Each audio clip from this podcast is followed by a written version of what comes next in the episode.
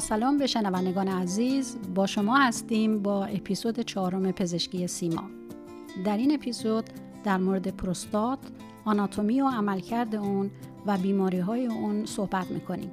مهمان این پادکست آقای دکتر رضا سهراپور متخصص اورولوژی هستند ایشون بیش از 20 سال سابقه کار در بخش اورولوژی بیمارستان های مختلف در سوئد از جمله بیمارستان سالگنسکا در گوتنبرگ دارن.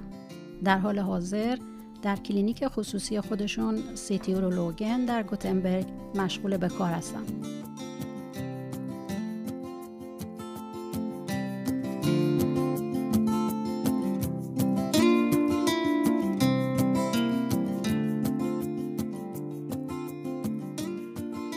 آقای دکتر سوراپور به پادکست پزشکی سیما خوش آمدید متشکرم و با سلام به تمام همزبانامون. من می‌خواستم که در مورد پروستات و مشکلات پروستات و تداوی اونا به طور مختصر در پادکست سیما برای شما توضیح بدم. فکر می‌کنم بحثمون رو بهتره با توضیح مختصری از آناتومی و عملکرد پروستات شروع کنیم. بله. پروستات یک قده اکسوکرین هست که در زیر مسانه تمامی مردان و پسران و حتی در بسیاری از پستانداران مذکر قرار گرفته و وجود پروستات برای تولید مس ضروری است. این قده در سوئد به اسم قده گردن مسانه نیست نامیده میشه. مجرای ادرار بعد از خروج از مسانه از وسط پروستات رد شده و به سمت آلت پیدا، ادامه پیدا می‌کنه. در بالا و پایین پروستات دو عضله وجود داره که به صورت اسفینکتر عمل می کنند. اولی عضله داخلی هست که در قسمت بالای پروستات و گردن مسانه قرار داره و مانع آمدن ادرار در حالت استراحت و در حالت نوز میشه. این عضله از طریق سیستم اتونوم کنترل میشه. عضله دوم که عضله اسفینکتر خارجی است بعد از پروستات قرار داره و با سیستم عصبی ارادی کنترل میشه. بین این دو عضله مجرای منی باز میشه. منی در حقیقت از سپرم و مایع پروستات تشکیل میشه. سپرم ها از طریق لوله های سپرم از بیزه ها به پشت پروستات منتقل شده و با مایع تولید شده در پروستات که در کیسه هایی در پشت پروستات ذخیره شده مخلوط میشن و به عنوان منی از طریق مجرای ادرار از بدن خارج میشن. مایع پروستات مواد لازم برای زنده ماندن اسپرم ها و عملکرد آنها رو فراهم می‌کنه. پس میشه گفت که عملکرد اصلی پروستات در واقع تولید مایع منیه. بله. پروستات در واقع 50 تا 90 درصد مایع منی رو تولید می‌کنه و از نظر آناتومی مثل یه شیر سراحی عمل می‌کنه که خروج ادرار و منی رو از هم جدا می‌کنه. می‌تونیم برامون از مشکلات و بیماری های شایع پروستات بگین؟ یکی از مشکلات پروستات بزرگی پروستات هست. در افراد زیر 70 سال پروستات به طور متوسط زیر 30 سانتی متر مکعب است. حجم پروستات به مرور زمان افزایش پیدا می‌کنه به طوری که بزرگی پروستات یک یافته معمول در میون افراد مسن است. به غیر از افزایش سن، فاکتورهای دیگه هم در بزرگی پروستات نقش دارند. از جمله فاکتورهای ژنتیکی، وزن و مقدار تستوسترون. البته بزرگ شدن پروستات همیشه منجر به مشکلات ادراری نمیشه. مشکلات ادراری وقتی به وجود میاد که رشد پروستات به طرف داخل بوده و باعث تنگی مجرای ادرار شده و روی تخلیه مسانه تاثیر منفی بذاره که در این صورت مقدار ادرار باقی مانده در مسانه زیاد شده و احتیاج به ادرار را زیاد می‌کند. پس بزرگی پروستات رو در صورت بروز مشکلات ادراری مسلما باید درمان کرد. از چه روش های درمانی در این مورد استفاده میشه؟ این گونه مشکل از دو طریق جراحی و دارویی قابل علاج است. روش جراحی از جمله TURP هست که در حقیقت پروستات رو از طریق مجرای ادرار از تو میتراشم و دریچه رو بزرگتر می‌کنم. در روش دارویی داروهای مختلفی با مکانیسم اثر متفاوت مورد استفاده قرار می گیرند. یک گروه از این داروها که alpha blocker هستند مثل آلفوزوسین عضله اسفینکتر داخلی پروستات رو ریلکس می‌کنه و از این طریق باعث کاهش فشار بر روی مجرای ادرار میشه. در نتیجه دفع ادرار و تخلیه مثانه آسان تر میشه. گروه دیگه داروهای مهار کننده آلفا ردوکتاز هستند از جمله فیناسترید. که این داروها حجم پروستات رو کم کرده و در نتیجه علائم ناشی از بزرگی پروستات رو کاهش میده. حالا به غیر از بزرگی پروستات چه مشکلات و بیماری های دیگه ای شایع است؟ التهاب پروستات هم یک مشکل معمول هست. در اکثر موارد التهاب پروستات در اثر عفونت و التهاب مزمن و غیر عفونی هست. التهاب پروستات اکثرا باعث تکرار ادرار به دلیل مشکل ذخیره سازی ادرار در مثانه میشه و دلیل این سیگنال های زودرس از پروستات برای تخلیه مثانه هست. طبیعتا التهاب حاد پروستات رو با استفاده از آنتیبیوتیک میشه درمان کرد. چه درمانی برای التهاب مزمن پروستات شما توصیه می‌کنید؟ درمان التهاب مزمن درمان علائم یا سمتوماتیسک است.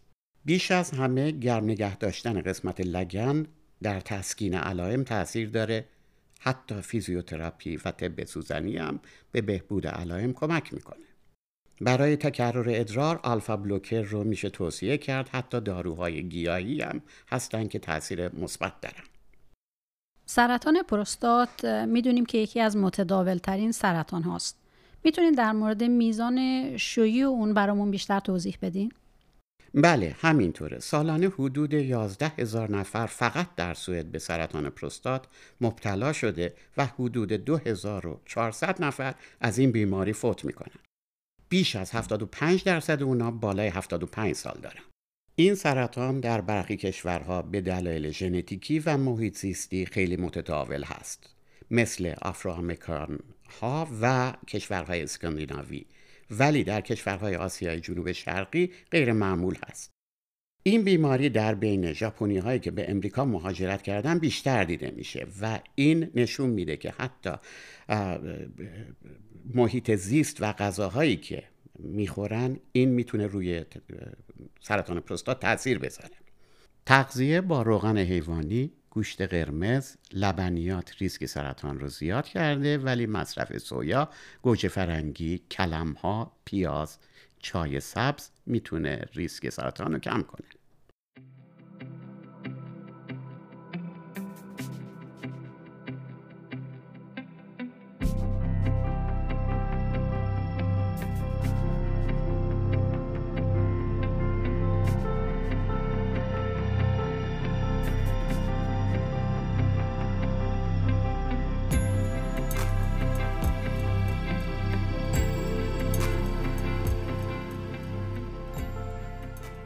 حالا سرطان پروستات چطور تشخیص داده میشه؟ بزرگترین تغییری که در تشخیص سرطان پروستات اومد PSA بود که باعث شد که دکترها بتونن سرطان پروستات رو در مقطع خیلی زودرس تشخیص داده و بتونن مریضایی که سرطان پروستات رو دارن شفا بدن و در حقیقت در دوران اخیر باز هم در تشخیص سرطان پروستات تغییرات زیادی شده. یکی از اون تغییرات اینه که خیلی از MRI استفاده میشه برای تشخیص سرطان های لوکال در پروستات و حتی آزمایش های جدیدی در اومده به اسم PSMA که آخرین در حقیقت کشفیه که در سرطان پروستات شده. به نکته خیلی جالبی اشاره کردین. ما خب در مورد PSA اطلاعات زیادی داریم ولی من تا به حال در مورد PSMA چیزی نشنیده بودم. می‌تونید در مورد این یکم بیشتر توضیح بدین؟ بله. PSMA در حقیقت خیلی specific هست برای سرطان پروستات. مادام که PSA می‌تونه به خاطر دلایل مختلفی بالا بره. ولی PSMA فقط برای سرطان پروستات specific است. و خوبی این کشف اینه که حتی پت سکینتی که می‌کنن می‌تونن با PSMA اینو اندازه بگیرن و ببینن دقیقا سلولای سرطان پروستات کجا هستن. و امیدواریم که در آینده حتی بتونن به این رسپتورهای PCMA بهش آنتی به قول معروف شیمی درمانی وضع کنن که بره سلول ها رو در جا بکشه. این خیلی جالب بود. به نظر میاد که روش های تشخیصی داره بهتر و بهتر میشه. حالا در مورد روش های تشخیصی صحبت کردیم. دکتر سوراپور می‌تونی یکم در مورد روش های درمانی سرطان پروستات هم برامون توضیح بدین؟ بله در حقیقت دو تا روش کلی هست برای درمان سرطان پروستات. یه روش شفا دهنده هست و یه روش متوقف کننده هست. روش شفا دهنده به اشخاصی که سرطان پروستاتشون محدود به پروستات بوده و انتظار عمرشون بالای ده ساله ارائه میشه. در سوئد دو درمان رادیوتراپی و عمل رادیکال پروستاتکتومی معمول هست. ولی در بعضی از بیمارستان ها حتی از روش هایی مثل هایفو، کریوتراپی و روش های دیگری در سایر جهان استفاده میشه. حالا عوارض جانبی این روش های درمانی مثل توتال پروستاتکتومی یا رادیوتراپی چی می‌تونه برای مریض باشه؟ در حقیقت هر درمانی از سرطان پروستات می‌تونه هم در حقیقت روی پوتنس آدم تاثیر بذاره و هم روی کنتیننس آدم. در حقیقت وقتی پروستات عمل میشه یه واشریو از وسط قسمت شیر قفل مجرای ادرار آدم ور میداره. و در حقیقت مثل یه شیریه که یه واشری ازش فرداشتین یه مقداری. بله. و در حقیقت اون ازوله که داخل پروستات و ازوله داخل گردن مسانه بهش میگن این همراه با پروستات در میاد. و در نتیجه فقط سفینکتری که کنتیننس رو به حالت ارادی نگر میداره کار می‌کنه. و معمولا مریضایی که عمل میشن با بهترین متد و حتی هیچ مشکلی به اون صورت مشکل چکه کردنی ندارن اینا معمولا موقع صرفه کردن یه قطره میاد بیرون در هر صورت. این مشکلات دائمیه یا با فیزیوتراپی و اینها می‌تونه بهتر بشه؟ این مشکلات تقریبا خیلیاشون میگن تقریبا 80 درصد مریضایی که عمل میشن روز اولی که کاتتر رو در میارن رسما ادرار خارج میشه. به خاطر اینکه بدن آماده است با در حقیقت فشاری که عضله مسانه به وجود میاره و مقاومتی که در مقابل این هست. و یه وقتی اون مقاومت نیست بدن اصلا خودش جا می‌خوره از این لکاژی که داره. ولی این کم کم بهتر میشه با اینکه آدم عضلات سفینکتر ارادیشو قوی تر کنه. بله. مشکل دوم مشکل پوتنس هستش که در حقیقت اعصابی که باعث میشن که آلت به حالت نوز در میاد از پشت پروستات رد میشن و در موقع عمل پروستات در بهترین حالت این اعصاب نگهداری میشن ولی حتی آزاد کردن این اعصاب از پروستات که کنده میشن در حقیقت یه مقداری اینا پوتنس رو روش تاثیر می‌ذارن. برای همین تحقیقات نشون داده که تداوی با قرص تادالافیل که در حقیقت قرصی هستش که گردش خون آلت رو زیاد می‌کنه برای سه ماه تا شیش ماه می‌تونه در حقیقت این ریکاوری رو بهتر بکنه. پس داروهایی که برای پوتنس استفاده میشه در این بیماران موثر در, در بیمارانی که عصب رو صدمه نزدن ولی اگر که عصب صدمه خورده باشه قرص ها هیچ تاثیری نداره. ولی خب local treatment با آمپول هایی که به آلت می‌زنن تاثیرشو داره. چون در هر صورت گردش خون آلت تاثیری یعنی صدمه ندیده از این فقط عصباشن که صدمه دیدن. پس قابل درمان هست به قابل درمان هست بله. در مورد رادیوتراپی مشکل دیگه هست.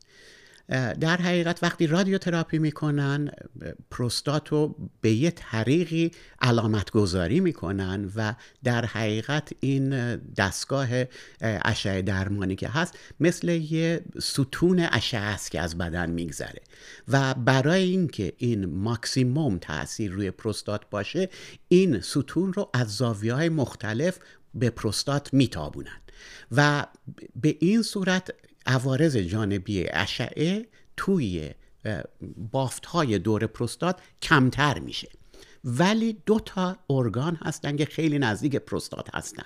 یکی قسمت پایین مسانه هستش دومی قسمت رکتوم یا بالای مقعد هستش که چسبیده به پشت پروستات. و این دوتا در حقیقت همیشه در معرض اشعه درمانی هستن. و به خاطر همین کسایی که اشعه درمانی میشن می‌تونن مشکل کسایی که عضل درمانی کسایی که اشعه درمانی میشن می‌تونن مشکل خون در مدفوع و حتی اسهال و حتی تکرر ادرار داشته باشن و حتی خون در ادرار می‌تونه باشه یعنی مشکلات ادراری یا مشکلات دفع مدفوع اینا بله. پیدا می‌کنه بله. بله. من چیزی که اینجا متوجه نشدم اینه که رادیوتراپی رو شما به عنوان یکی از روش های قطعی درمان ذکر کردید بله.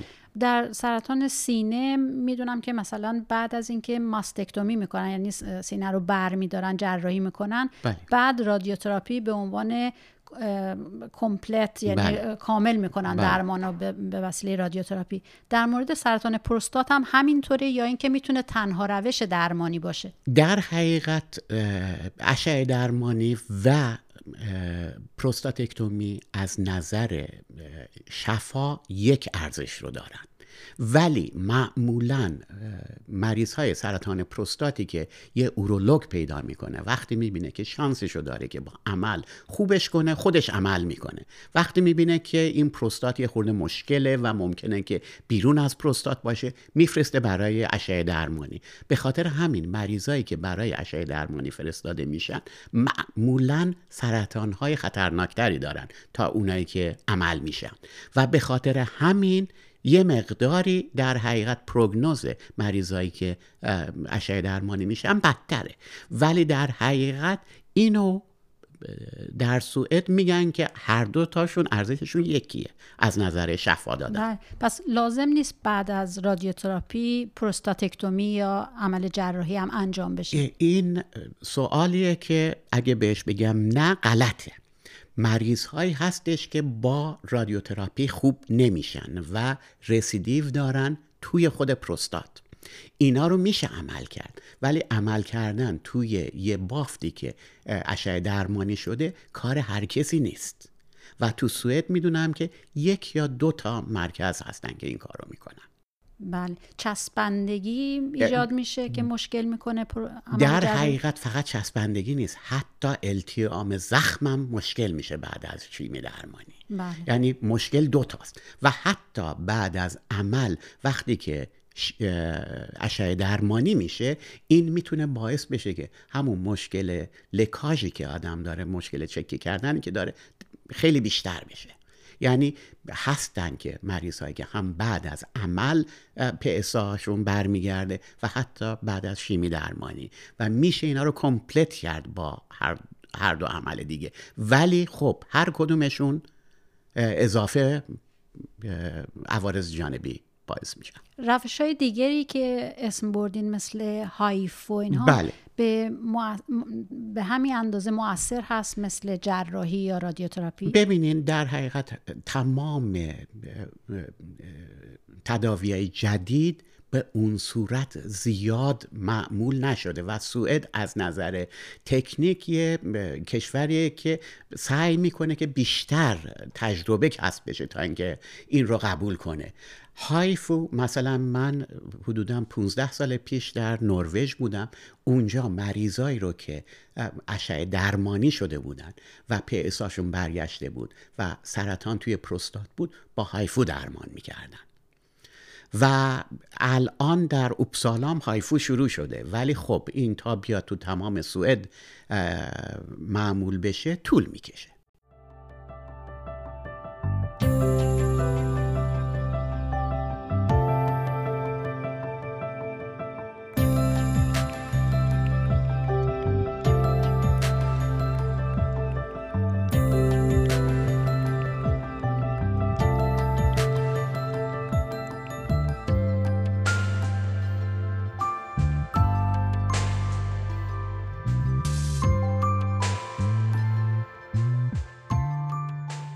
دکتر در مورد تکنیک های شفا دهنده صحبت کردین. حالا می‌تونید در مورد روش های متوقف کننده سرطان هم برامون توضیح بدین. روش متوقف کننده سرطان پروستات در حقیقت روش درمان هورمونی هستش که یا از طریق از بین بردن یا بلوک کردن هورمون تستوسترون به وجود میاد. کنترل های روتین یا screening هم در مورد سرطان های پروستات انجام میشه؟ در حقیقت rutinkontroll و یا screening در سوئد یک سوالی هستش که اورولوگ ها در موردش به توافق نرسیدن. در هر صورت Socialstyrelsen که اداره بهداری سوئد هست screening رو در حقیقت recommend نمی‌کنه.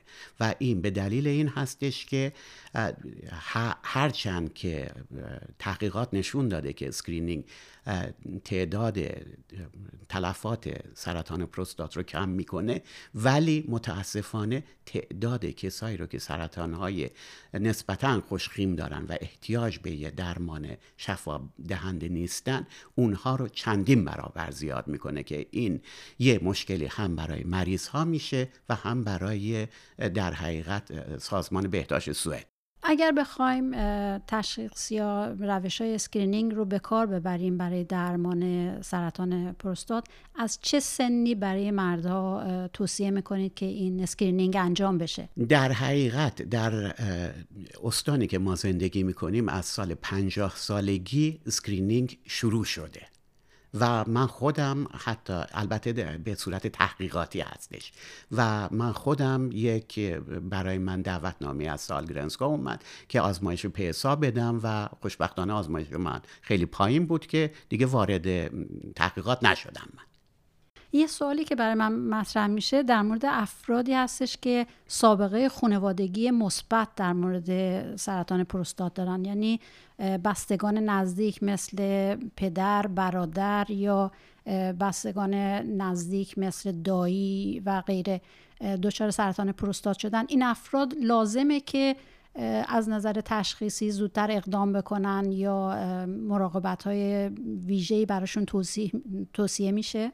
در حقیقت سرطان پروستات می‌تونه منشأ فامیلی داشته باشه و این در هر صورت در سوئد کسی رو که دو تا خانواده نزدیکش مثل دایی و امو سرطان پروستات داشته باشن جزو این گروه هستن و از چهل سالگی پسا کنترل بینا توصیه میشه. ولی خب همونطور که گفتم در سوئد در سال 11 هزار نفر دچار سرطان پروستات میشن و این 11 نفر 11 هزار نفر دایی یکی عموی یکی یا پدر یکی هستن و برای همین یک نفر این رو چیز نمی‌کنه باعثش نمیشه. خیلی از بیماران وقتی به ما مراجعه می‌کنند با توجه به اینکه کسی از دوستانشون دچار سرطان پروستات شده می‌خوان که PSA شون رو ما چک بکنیم بدون اینکه علائم خاصی داشته باشن. توصیه شما در این مورد چیه؟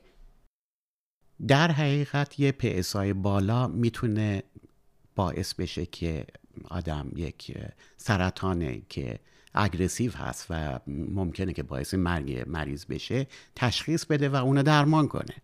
ولی در اکثر موارد که PSA بالاست این در حقیقت می‌تونه باعث بشه که ما سرطان های پیدا می‌کنیم که اینها در واقع خوشخیم هستند و مریض شاید از دونستن این هیچ فایده ای نداشته و فقط مریض رو به یک حالت نگرانی میندازه که سرطانی داره که باید همیشه چک بشه.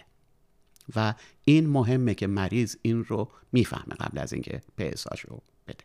پس کافیه که ما اطلاعات کافی به مریض بدیم ولی باز اگر اصرار داشته باشه که PSA کنترل بشه می‌تونیم که با توجه به اینکه اطلاعات کافی دریافت کرده PSA رو ما کنترل کنیم. بله. چون من خیلی مریض دیدم که حتی رفتن به درمانگاهشون و دکتر بهشون گفته نه من PSA نمی‌گیرم.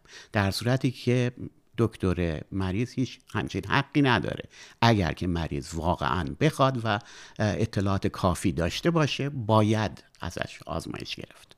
قبلا کمی در مورد درمان دارویی التهاب پروستات اشاره کردین. میشه در مورد این بیشتر توضیح بدین و همچنین توضیح بدین که آیا گیاهان دارویی هم می‌تونه در درمان التهاب پروستات استفاده بشه؟ در حقیقت تشخیص التهاب پروستات مزمن یک مشکلیه که خیلی معموله در سوئد مخصوصا که آب و هوای سردی داره. و در حقیقت در عرض 20 سال من می‌بینم که درمان خیلی عوض شده. 20 سال پیش در حقیقت ما چهار هفته به تمام مریضایی که التهاب پروستات داشتن آنتیبیوتیک نورفلوکساسین و یا سیپروفلوکساسین می‌دادیم. ولی الان دیگه تقریبا هیچ وقت از این آنتیبیوتیک استفاده نمی کنیم مگر اینکه واقعا مطمئن باشیم که این یه بیماری عفونیه. داروهای ضد التهاب چطوره؟ داروهای ضد التهاب در حقیقت چیزی که تاثیر داره روی درد مریض ها منتها مریض ها اکثرا مشکل با ادرار دارن و تکرر ادرار دارن. و اینو میشه با آلفا بلاکر یه مقداری جواب میدن بهش یه مقداری هستن داروهایی که مسانه رو یه مقدار ریلکس می‌کنن. و در حقیقت گرما بهترین چیزه. حتی داروهای گیاهی هستند که یکی از اونا سرنیتین هستش که در حقیقت این اصاره گرد گل هست که توی سوئد خیلی معموله. و حتی یک اصاره درخت نخلی که در جنوب شرقی امریکا هست که اینم خیلی برای التهاب پروستات استفاده میشه چه جالب کسایی که افراد جوونی که مراجعه می‌کنن ما یه تعداد زیادی از بیمارایی که مراجعه می‌کنن بله. با علائم غیر مشخص که قبلا به عنوان پروستاتیت و اینها بله. زیاد ازش نام برده می‌شد این افراد رو ما باهاشون یکم واقعیت در کلینیک مشکل داریم. چون مشکل دارن ولی هیچ چیزی نداره که آدم بتونه نشون بده که واقعا التهاب عفونی پروستات دارن. بله. ممکنه زمینه های روحی روانی در مشکلات اینها نقش داشته باشه. در حقیقت پروستات خارج از بدن نیست. و یک سوم این در کله آدم میگذره. بدون تاثیر نیست مشکلات روانی. ولی خب کسی که پروستات داره خی... پروستات التهاب پروستات داره خیلی به قول معروف مشکلش در حقیقت تو قسمت پایین و در حقیقت قسمت پرینه هستش. و مهم اینه که آیا بدونن که این شخص تمام در حقیقت لگنش حالت تنشن داره یا اینکه فقط پروستاتشه. و این راحت میشه با آزمایش انگشت تشخیص دادینو علائم اینا در واقع پروستاتیسم پروستاتیت نیستش. ببینین می‌تونه پروستاتیسم شبیه پروستاتیسم سمتوم بده. ولی خب کسایی هستن که حتی تکرر ادرار هم ندارن. فقط سوزش دارن که در حقیقت بعض وقتا میاد و میره و یه مقداری درد توی پرینه. دکتر سراپور در مورد التهاب پروستات و دردهای ناحیه اندام تحتانی یا دردهای ناحیه لگن صحبت کردین سوالی که اینجا مطرح میشه اینه که آیا التهاب پروستات در افراد جوان می‌تونه بعدها منجر به عقیمی اینها بشه؟ بله در مواردی می‌تونه باعث عقیمی بشه. وقتی که التهاب پروستات عفونی بوده و این دو حالت می‌تونه پیش بیاره. یه التهاب عفونی یکی اینه که به خاطر تورم در مجاری پروستات باعث میشه که در حقیقت جلوی ورود سپرمو به منی بگیره. و دومیش هم اینه که می‌تونه حتی گلوبولای سفیدی که وارد پروستات شدن بر علیه سپرما شورش کنن و سپرما رو بکشن و باعث عقیمی بشن. که حتی توی تداوی اینجور مریضا آنتیبیوتیک دراز مدت نشون داده که می‌تونه حرکت اسپرما رو برگردونه بهشون. نوع عفونت در افراد جوان با افراد مسن متفاوته؟ ببینین در حقیقت در افراد جوان معمولا بیماری های مقاربتی هستش. ولی در افراد مسن اکثرا ایکولی هستش که ایکولی معمول ترین باکتری توی روده ها هستش و معمولا کسایی که مشکل با تقلیه, پروست... تقلیه مسانه دارن بزرگی پروستات دارن می‌تونن از این مشکل متاسفانه داشته باشن این مشکل یعنی در ارتباط با عفونت های ادراری بله. دچار التهاب بله. پروستات بله. میشن چون معمولا به خاطر اینکه مردها مجرای ادرارشون درازتره احتمال اینکه دچار التهاب مجاری ادرار باشن خیلی کمتر از خانم هاست ولی اگر که مردی التهاب مجاری ادرار عفونی بگیره اون موقع می‌تونه باکتریا توی پروستاتش بمونن تا ابد برای همینه که در عفونت های ادراری تو آقایون ما معمولا زمان درمان آنتیبیوتیک رو طولانی تر می‌کنیم نسبت به خانم ها بوده. برای اینکه 20 سال پیش وقتی که من اورولوگ بودم اگر که کمتر از ده روز به مریض سیپروفلوکساسین می‌دادین یا نورفلوکساسین می‌دادین غلط بود. کمتر از ده روز.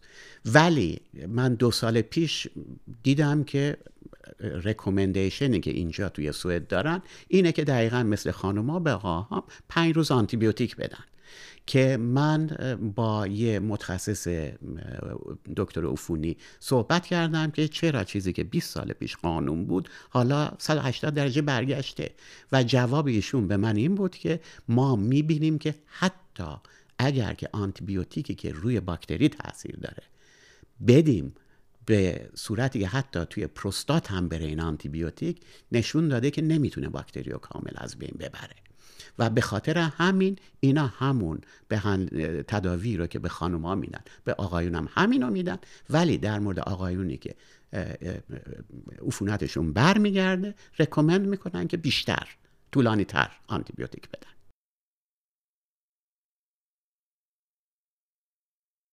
بله اینو که فرمودین منم به خاطر دارم. در گذشته توصیه می شد که در عفونت های ادراری آقایون از داروهای آنتیبیوتیک های وسیع‌الطیف استفاده بشه که نفوذ بیشتری در نسج پروستات داره. ولی امروزه دیگه این توصیه انجام نمیشه و از آنتیبیوتیک هایی که وسیع‌الطیف نیست مثل روش درمانی در عفونت های ادراری خانم ها استفاده میشه در مورد آقایون هم.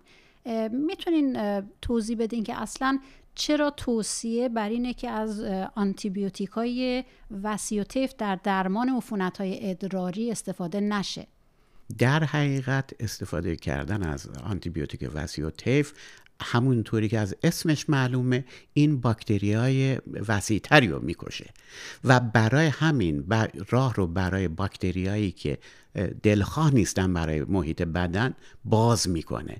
و از طرفی هم باعث مقاومت در باکتریا میشه. برای در ثانی در مورد سیپروفلوکساسین و نورفلوکساسین که تقریبا میشه گفت بهترین داروهای التهاب مجاری ادرار بودن لارم راپورت های زیادی اومده در مورد اینکه باعث شل شدن بافت کنکتیو تیشیو چی میشه؟ بله بافت همبندی در بدن میشه و باعث آنوریسم آورت می‌تونه بشه حتی می‌تونه باعث پاره شدن دریچه های قلب بشه و حتی اداره بهداشت سوئد به طور مداوم برای ما نامه میفرسته برای تمام دکتر البته. نامه میفرسته که از استفاده از سیپروفلوکساسین تا حد ممکن خودداری کنیم به خاطر این عوارض جانبیش. این توصیه ها رو سازمان بهداشت عمومی سوئد برای ما هم میفرسته.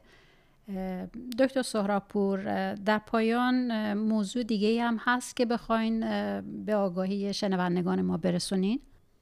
می‌خواستم اضافه کنم که در مورد سرطان پروستات ارسی در حقیقت لازمش فقط این نیست که دو نفر از بستگان نزدیک سرطان پروستات داشته باشن. این حتی می‌تونه یک آقا با سرطان پروستات و یه خانم فامیل درجه اول با سرطان سینه باشه.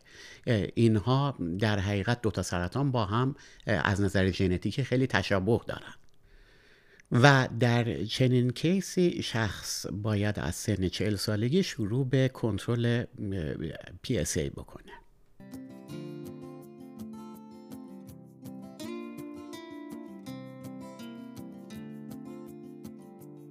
دکتر سهراپور تشکر می‌کنم از شرکتتون در پادکست ما و از اطلاعات مفیدی که در اختیارمون گذاشتید. امیدوارم که شنوندگانمون هم از این اطلاعات بهره برده باشن. منم خیلی خوشحالم که تونستم همراه شما باشم و این گفتگو رو با هم داشته باشیم. برای همه شنوندگان آرزوی سلامتی و تندرستی می‌کنم. لینک این پادکست در صفحه فیسبوک انجمن سیما هم منتشر میشه. شما عزیزانی که سوالاتی در این زمینه دارید می‌تونید سوالات خودتون رو زیر این لینک مطرح کنید. با تشکر از شما شنوندگان عزیز که همراه با ما بودید. من سعیده فارسپور و همکارم امیر خطایی مسئول فنی پادکست از شما عزیزان خداحافظی می‌کنیم. روز و شب بر همه شما خوش.